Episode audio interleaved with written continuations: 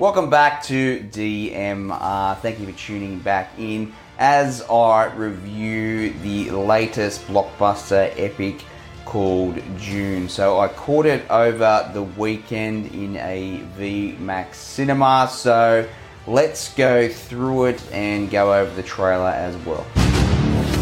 The outsiders ravage our land. Their cruelty to my people is all I've known.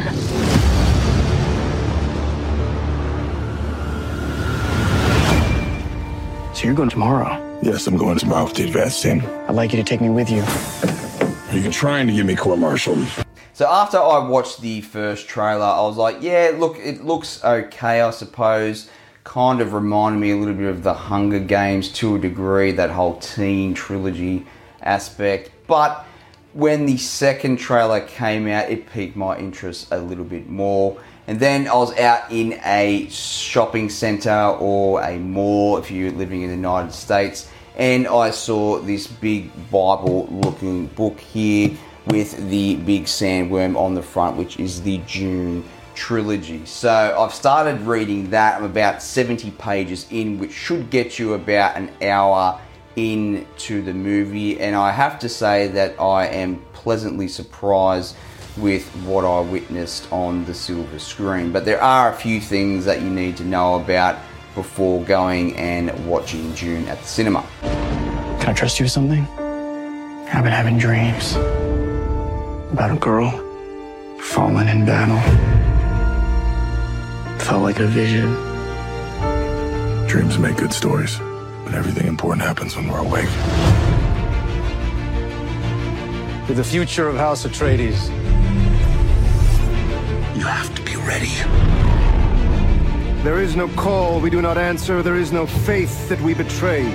So, to go over the plot of Dune without getting into too many spoilers is a bit of a challenging task, but I'll do my best. So, we are in a galaxy that is controlled by an emperor. We don't see him during the film, we only see his army. You've also got different houses that he controls.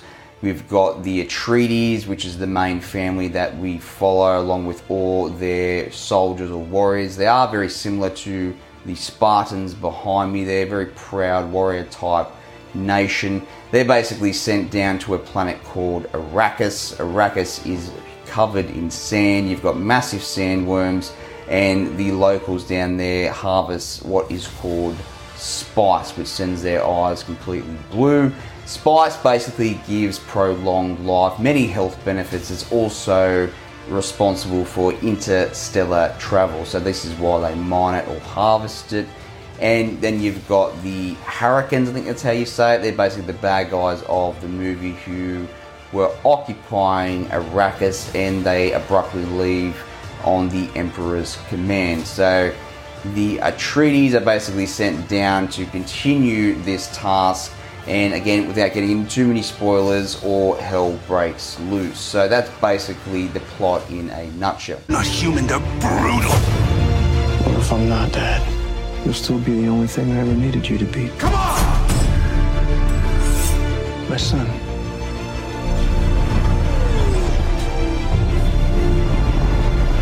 So the two main characters that we follow through this movie are timothy chalamet playing paul atreides you've also got lady jessica played by jessica Ferguson. So we follow those two right throughout the film. You do have a great supporting cast with Oscar Isaac playing the Duke, which is the father of Paul. A great supporting cast also along the lines of Josh Brolin playing Gurney, and you've also got Jason Momoa playing Duncan, who is a pilot. So everyone in this movie does a very good job, very believable roles where they're set up on Arrakis to basically battle the bad guys and also harvest the spice and duck and weave and get out of the way of the sandworm. So the cinematography in this movie is immaculate.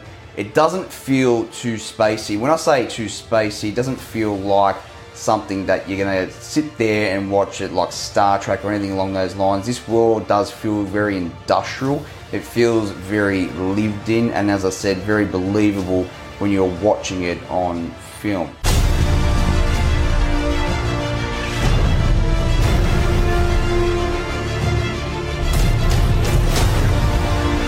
It's not safe for you here. So if you're preparing to go and see this at the cinema and you don't like loud movies, be sure to take a set of earplugs because this movie is bloody loud, but loud in a good way. I really enjoyed when the battles actually started to kick off. It did feel like you were there right beside the warriors as they were going toe to toe. So I really enjoyed the sound of it. The track by Hans Zimmer, or the score, really, really good. It really suits the movie quite well. A couple of things that I felt were a little bit off were when the fight scenes were taking place at night. It was dark, sometimes too dark, I felt. Similar to that Game of Thrones episode in the last season where the fights take place at night, but again, I'm probably nitpicking here. And also, the shields that the Atreides are equipped with seemed quite useless to a degree. They're okay for blocking in the fight, but when it came to somebody stabbing them, it pretty much just goes through them. But again, nitpicking. So, other than that, it was really good to watch up on the big screen. I know you.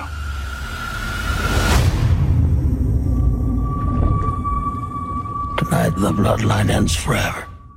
Kill them all. So, whilst Dune came out a very long time ago in a novel form, it does remind me of a few other movies that we have seen in the past. We've obviously got the Star Wars saga, and whilst it's set in space, there are some similarities with Luke Skywalker and Anakin Skywalker with the main character of this movie, basically bringing balance to the Force, so to speak.